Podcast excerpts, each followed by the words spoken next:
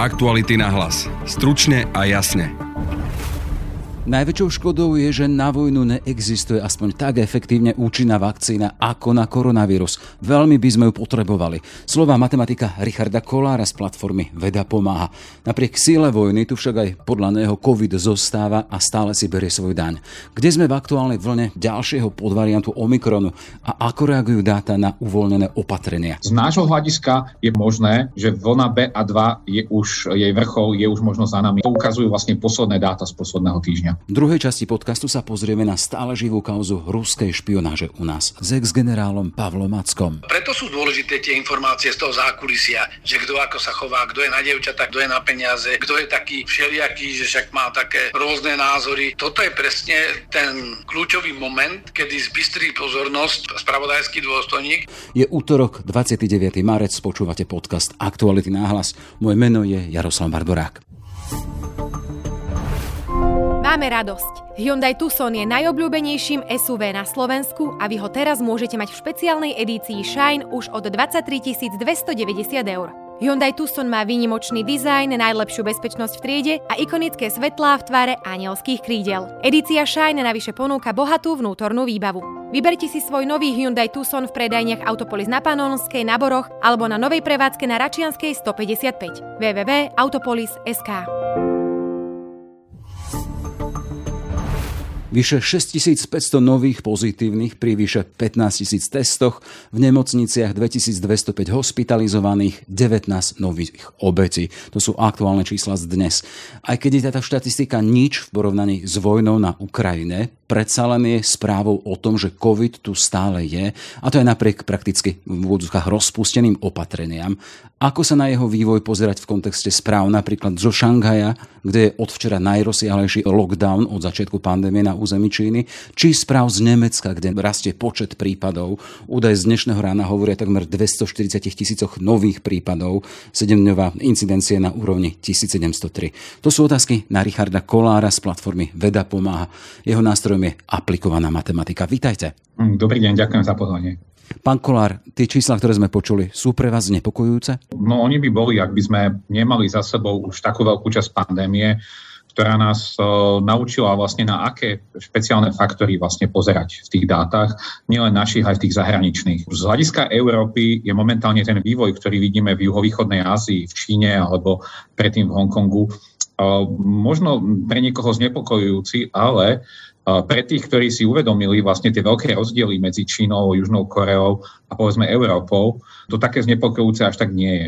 Totiž práve krajiny, ktoré zvolili stratégiu veľmi nízkeho počtu infikovaných v minulosti, alebo sa snažili o takmer nulový počet, tak práve tieto krajiny vlastne už nedokážu efektívne svojimi opatreniami bojovať proti veľmi rýchlo šíriacim sa variantom Omikron, či už BA1 alebo teraz BA2.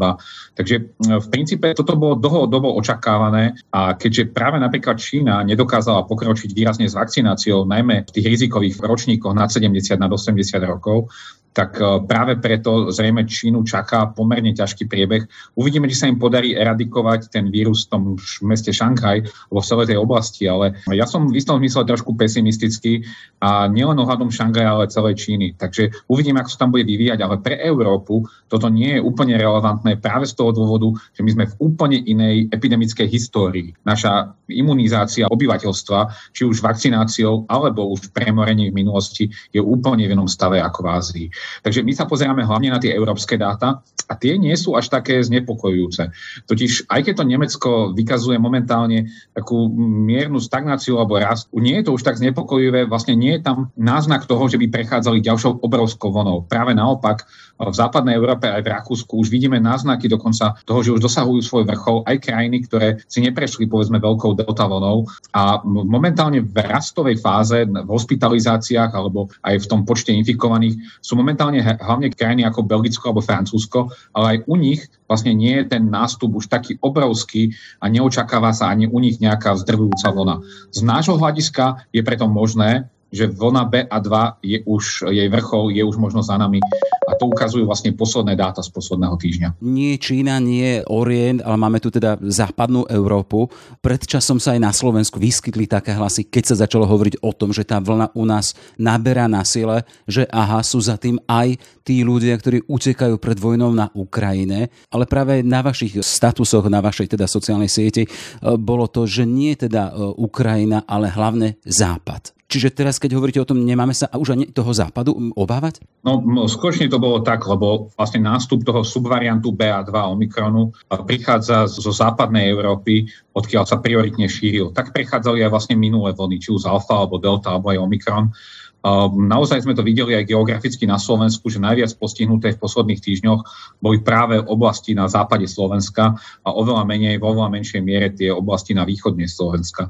Takže s utečenskou krízou si asi nemôžeme zatiaľ spájať žiaden nárast, aj keď samozrejme to, že tí ľudia nie sú úplne testovaní momentálne takmer vôbec na Ukrajine a nedokážu sa úplne izolovať, predstavuje nejaké riziko, ale prioritne pre tých Ukrajincov samotných.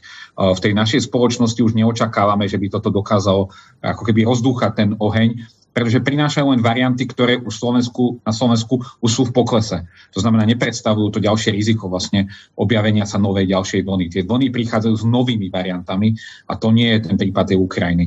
Čo sa týka tej západnej Európy, tak aj tam naozaj bol pozorovaný náraz v mnohých krajinách a dokonca stále teda vidíme napríklad náraz dokonca hospitalizácií v Belgicku, dokonca Rakúsko donedávna stále stúpalo, tak incidencia ako aj počet hospitalizácií. Ich incidencia sa už blíži k tej slovenskej, ktorá je pomerne vysoká.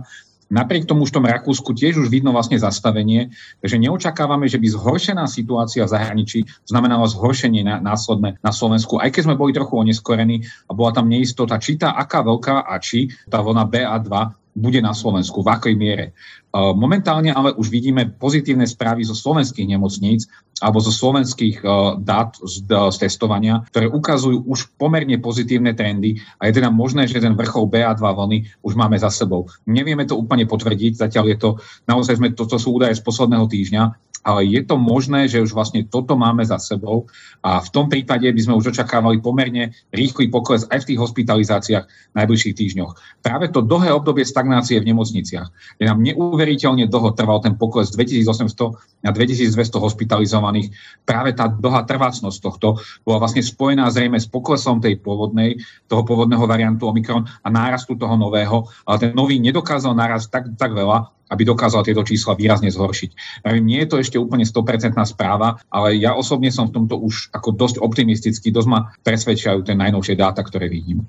Spomínam si, keď nastupovala táto vlna Omikronu, práve niektorí vaši kolegovia hovorili, že toto sme nečakali. Vy hovoríte o vlnách, máme si zvyknúť na akési rozvlnené more takýchto pandemických vln? Áno, to sa ukázalo ako dosť všeobecná vlastnosť celej tejto pandémie, že tie ďalšie vlny prichádzajú.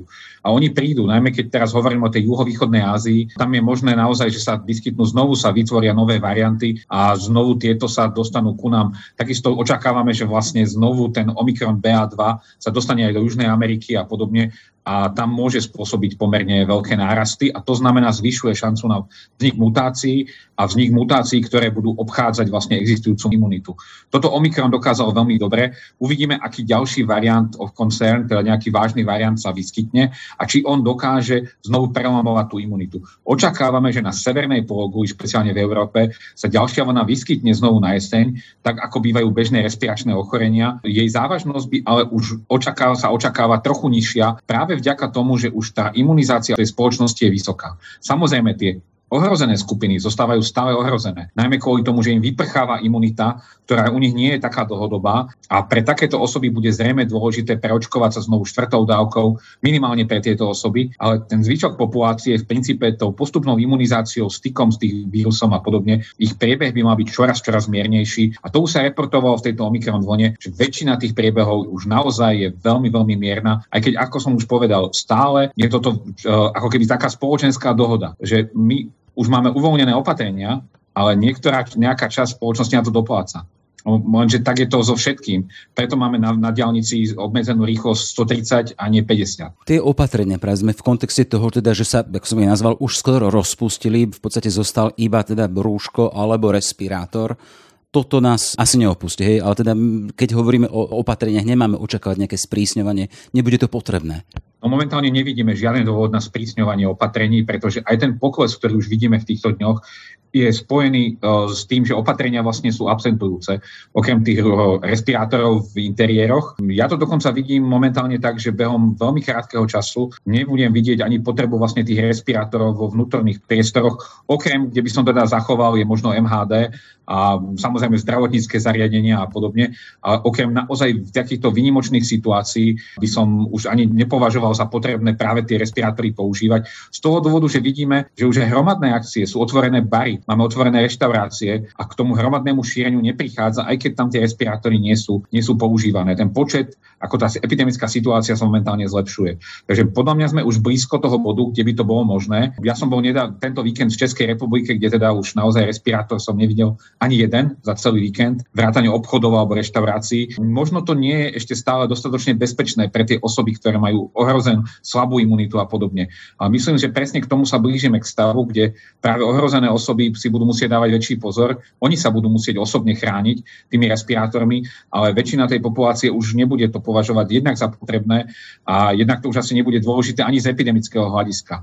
No a ale, že či naozaj my sa zbavíme tejto povinnosti, to by som si netrúfal predpovedať, v tomto som trošku pesimistický a myslím si, že naozaj to rozhodnutie príde až asi niekedy v máji. Už len na záver, lebo sme v kontexte toho, že už sú pred nami nejaké vyše 2 týždne budú veľkonočné sviatky, to je čas migrácie, cestovania a teda niektorí aj do zahraničia na západ.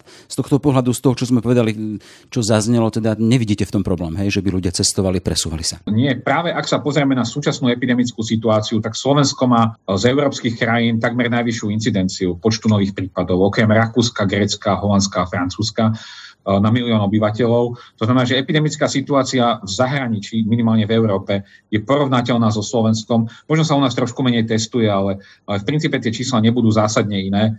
To znamená, že nepredstavuje migrácia cez hranice, nepredstavuje to riziko, takisto migrácia v rámci krajiny. My sme už sa dostali vzhľadom na absenciu opatrení, keď už sme v poklesovej fáze. Ak sa to potvrdí, pozor, musí sa to potvrdiť, alebo ak sa to nepotvrdí, my môžeme ešte začať znovu rásť, že vlastne ten BA2 mohol byť rozložený nejakým iným spôsobom regionálne v rámci Slovenska. Ale ak sa potvrdia tie dáta z tohto týždňa, to znamená, ten trend bude pokračovať aj na najbližšie obdobie, tak v tom prípade žiadna migrácia ani v rámci Európy, ak teda vylúčime nejakú migráciu priamo z Číny alebo z Hongkongu a podobne, čo teda nie je veľmi veľké alebo objemovo, tak práve, že si myslím, že sme vo veľmi bezpečnom režime a dokonca vidím napríklad opatrenie ako e-hranicu, ako momentálne úplne nepodstatné, lebo tá e-hranica tak, ako je nastavená, že sa človek registruje raz za pol roka, už je takmer irelevantné a nepredstavuje žiadnu relevantnú informáciu pre štátne orgány a nepredstavuje žiadnu zmenu pre epidemickú situáciu. Takže vidím to veľmi optimisticky a dúfam, že Slovensko vlastne prichádza do času, keď zase si môže vydýchnúť tak, jak to v minulom období a dúfajme, že toto leto bude naozaj takmer bez obmedzení alebo úplne bez obmedzení a uvidíme, čo príde na jeseň, ale na jeseň budeme musieť riešiť to, keď budú dostupné dáta o nových variantoch a uvidíme, aké sú vážne. Kým to tak nie je, musíme mať len pripravené tie kapacity, aby sme ich vedeli použiť, keď to bude treba a nepotrebujeme ich vlastne aktívne používať predtým. Toľko teda Richard Kollár s aplikovanou matematikou v rukách. Všetko dobré, nech vám tie vaše predpovede na základe dát vychádzajú. A ja sa to prajem, ďakujem veľmi pekne. Na linke momentálne vítam generála vo výslužbe a bezpečnostného experta Pavla Macka. Dobrý deň. Dobrý deň, prajem. Aktuality dnes zverejnili video, ktoré zachytáva Pavla Bučku, obvineného z výzvedačstva a príjmania úplatku s mužom, ktorý mal pracovať pre ruské veľvyslanectvo, pravdepodobne. Hlavne sa opatrujte, kurva, nenechajte na seba tlačiť. Rozumiem sa teda. Lebo to, čo vymýšľajú, no ja budem mať, mám môjho doktoranta, ktorý je teraz u nás, ktorý robil šéfa medzinárodného krízového manažmentu. No a ten, keď čokoľvek potrebuje z tej oblasti, alebo ja mu poviem, tak on to vybaví a dám. No, takže ja tam napchám tieto veci, hej. Proste možno, že tam bude niečo z toho zaujímavé. Selekujem to tak, aby tam nebolo nič staršie, alebo zaujímavé veci. Hej? Dobre, takže ešte raz opatruj sa. Dávaj na seba pozor. Keď sa na to pozriete vy očami bezpečnostného experta, respektíve generála vo výslužbe, čo vy na tom videu vidíte? tak vidím tam viacero aspektov. Ten prvý je konšpirácia, to znamená, tí ľudia sa pohybujú vedomí si toho, že by ich mohol niekto sledovať, to znamená, pohybujú sa tak, aby boli nenápadní, aby ich nebolo možné tak ľahko zistiť. Vlastne to má všetko vyzerať ako nejaké náhodné stretnutie náhodných ľudí. Vlastne oni sa pohybovali v tom priestore, niekde si len povedali, kde sa stretnú, ako keby sa minuli a vlastne potom odkráčali niekam do priestoru, kde ich má malú šancu niekto vidieť. To je prvá vec. To znamená, je tam celý ten prvok také tej konšpirácie, to znamená, je to vedomá činnosť, nie je to náhodné stretnutie so známym z niekde z ambasády, lebo však príde len zo obrany, tí ľudia poznajú, veď tí sa pohybovali aj v oficiálnych aktivitách, ktoré majú v rámci Slovenska. Druhé, čo je na tom vidieť, je, že naozaj kooperujú spolu, že pán Bučka tomu človeku nielenže niečo dáva a sľubuje mu, že čo všetko mu ďalšie donesie, čo tam doplní, odvoláva sa aj na svoje kontakty na centre krizového riadenia s tým, že má doktoranta nejakého odtiaľ. To samozrejme bude treba preveriť. To samozrejme ešte neznamená, že ten človek môže byť aktívny spolupracovník pána Bučku, ale pán Bučko alebo Bučka teda dáva najavo tomu partnerovi, že má situáciu pod kontrolou, že robí vedomé, že vie, čo robí a že sa na ňo môžu spoľahnúť. No a samozrejme tretí aspekt je tam aj ten, že aj z tej intonácie, aj keď je to veľmi krátky úsek, je zrejme, že ten pán Bučka sa minimálne snaží vytvoriť dojem pre toho svojho ruského partnera, nejakého riadiaceho, že je s ním na jednej lodi, že im drží palce, že mu nie je jedno, ako sa vyvíja situácia v prospech Ruska, čo ma samozrejme šokuje ako predstaviteľa bývalého ozbrojených síl, lebo vlastne vidím človeka, ktorý prisahal vernosť Slovenskej republike a vlastne on rieši jednoznačne nie záujmy Slovenska, ale rieši s ním záujmy Ruskej federácie. Akokoľvek sa to dá interpretovať, že sa možno tým snaží len vytvoriť ten dojem, získať spoluprácu, získať peniaze. Tento človek vedome konal proti Slovenskej republike, vedome poskytoval informácie a to, čo je v uznesení a čo priznal, nemusí byť ani zďaleka všetko, čo on mohol odovzdať. Posledná vec tomu je asi tá, že svedčí to o tom, že skrátka máme na Slovensku taký systém, že je tu viacero ľudí, ktorí sú odhodlaní alebo minimálne ochotní spolupracovať aj s cudzou mocou proti svojim vlastným, proti svojim kolegom. Neuvedomujú si možno, že týmto môžu ohrozovať aj život tých kolegov, lebo ten systém funguje tak, že buď sa podarí získať tých cudzích spolupracovníkov, alebo niektorí, ktorí sú neuplatiteľní, nezískateľní, tí môžu byť nejakým spôsobom aj eliminovaní v prípade krízovej situácie.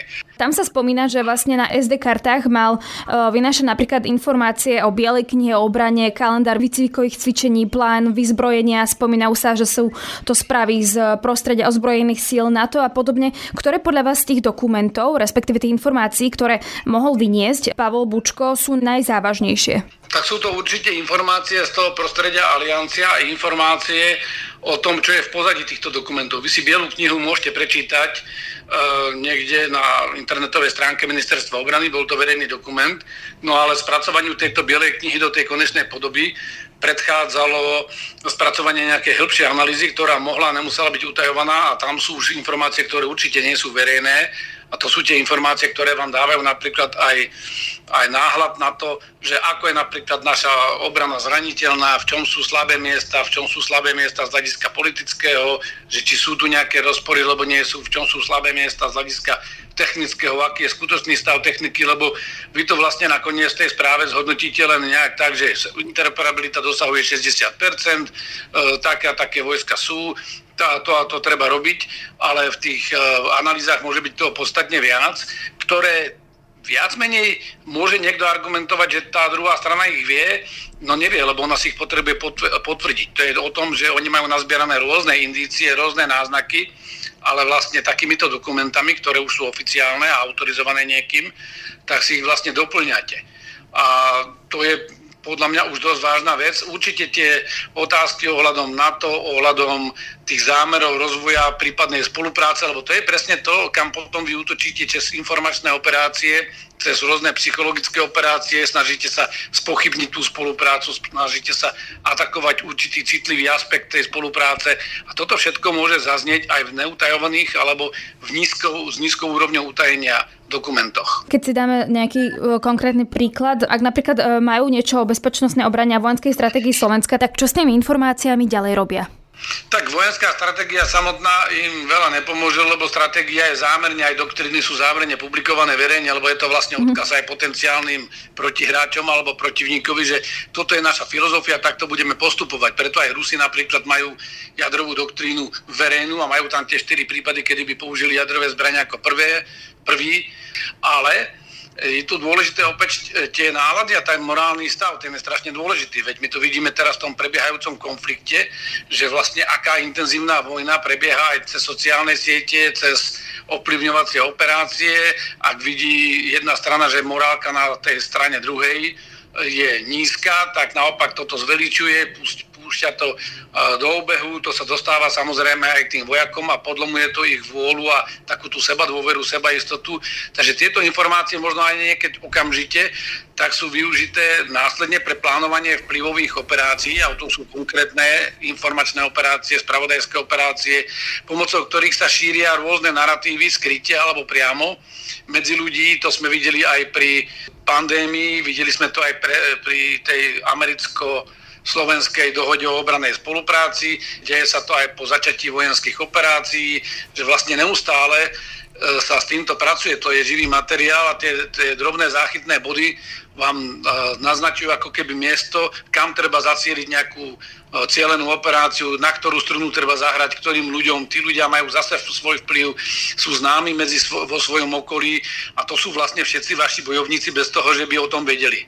A toto je veľmi dôležité, práve Rusko do tohoto investovalo veľké zdroje, možno až väčšie disproporcionálne k tomu, ako sa prejavuje potom v tej kinetickej časti na boisku, ale Rusi sa veľmi spoliehali na takú tú podvratnú činnosť, rozkladnú činnosť, ovplyvňovanie od politickej úrovne až dole po tieto bezpečnostné zložky. Vy skrátka sa snažíte paralyzovať tie bezpečnostné zložky, ak už ich neviete získať na svoju stranu. Ak pán Bučka takto aktívne a vedome spolupracoval, čo je naznačené aj v tom videu krátkom, no tak takých ľudí tu je určite viacej. Oni sa snažili získať maximálnu možnú podporu v tomto priestore. Ak si teraz napríklad predstavím, že by teoreticky mohli mať informácie o tom, aké majú bojové schopnosti naši vojaci, môžu mať aj takéto informácie pre nich nejakú hodnotu?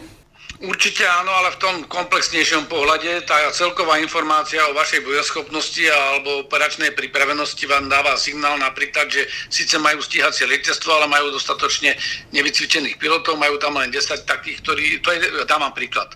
Takže to je informácia, ktorú určite vy viete, lebo napríklad potom si môžete vyhodnotiť, že ktorá obraná hrozba alebo obrané opatrenie je menej účinné a tam viacej budete tlačiť a nepôjdete v úvodzovkách, ako sa hovorí, do plných, tam, kde máte informáciu, že tá krajina je pomerne dobre pripravená. To znamená, vždy hľadáte u toho súpera to slabé miesto a takéto informácie určite dávajú minimálne náznak, že kde by tie slabé miesta mohli dať. Samozrejme, my všetci vieme, že tie naše ozbrojené sily nie sú veľké, ale napríklad veľmi dôležité môže byť, že aká je morálka, kde máme tú slabinu a aké sú potom väzby na tých spojencov. Preto tie veci, ktoré sú všetky týkajúce sa tých vzťahov so spojencami, tie sú mimoriadne dôležité práve pre takýchto spravodajcov, lebo oni vlastne potom vedia s tým pracovať aj v tej politickej doméne. Vtedy vedia práve tlačiť alebo priamo alebo nepriamo osloviť cez aj tretie osoby politikov, ovplyvniť politikov, ktorí zasejú to semiačko pochybnosti.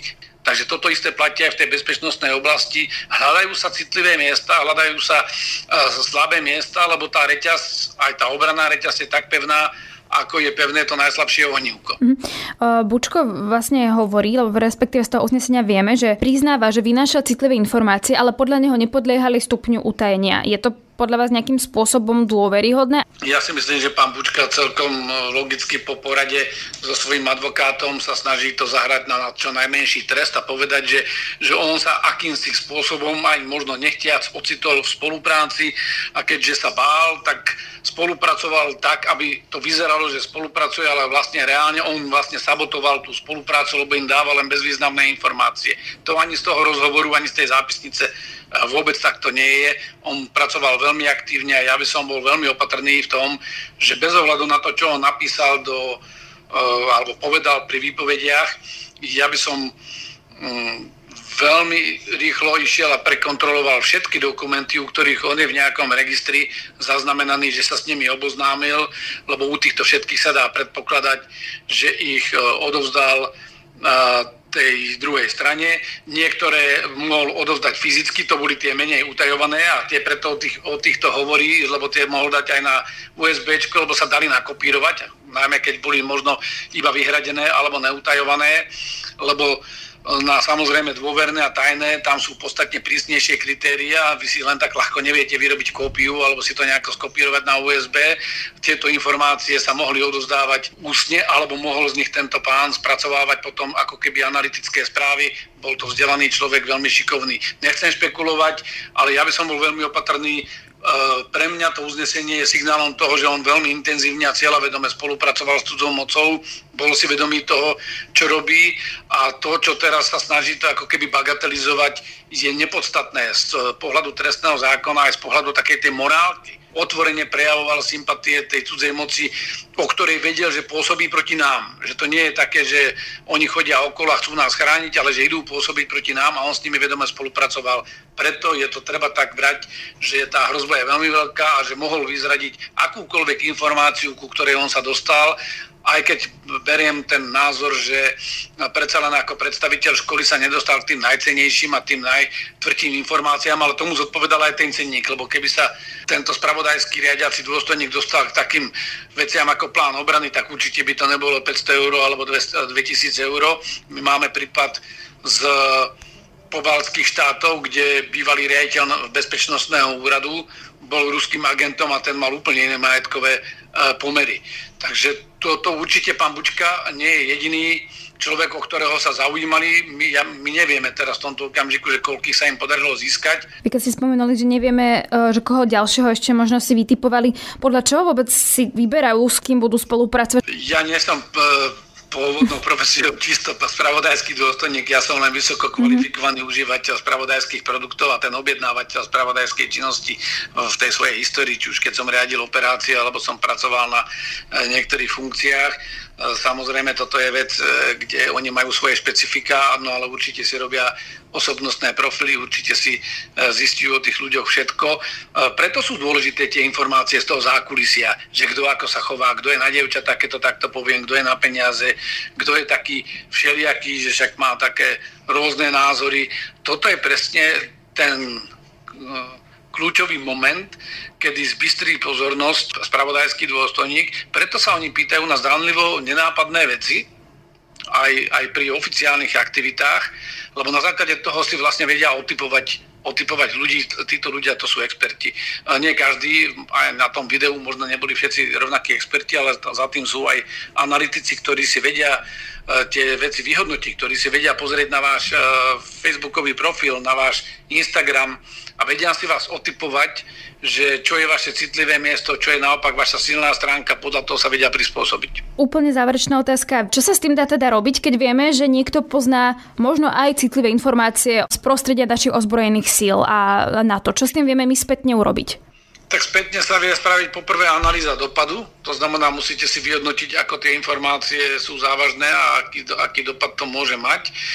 Po druhé si musíte vyhodnotiť, že či sa vyžaduje niečo zmeniť, alebo či to, že to vedia, je možno aj výhoda, alebo niektoré informácie sú také, že v určitom okamžiku už je časová expirácia preč a možno, že je dobre, že to vedia, lebo vy už môžete byť niekde inde. No a tretia vec je tam, kde to by mohlo byť také riziko, že je to väčšie, tam treba prijať aktívne opatrenia proti nielen úniku, ale aj na zmenu tej situácie, ktorú daná informácia popisuje, aby vlastne tá informácia sa pre tú spravodajskú službu cudzej moci stala bezcennou. Ďakujem pekne, toľko generál vo výslužbe a bezpečnostný expert Pavel Macko. Ja prajem pekný deň všetkým. Aktuality na hlas. Stručne a jasne. Sme v závere. Za pozornosť ďakujú Denisa Hopková a Jaroslav Barborák. Aktuality na hlas. Stručne a jasne.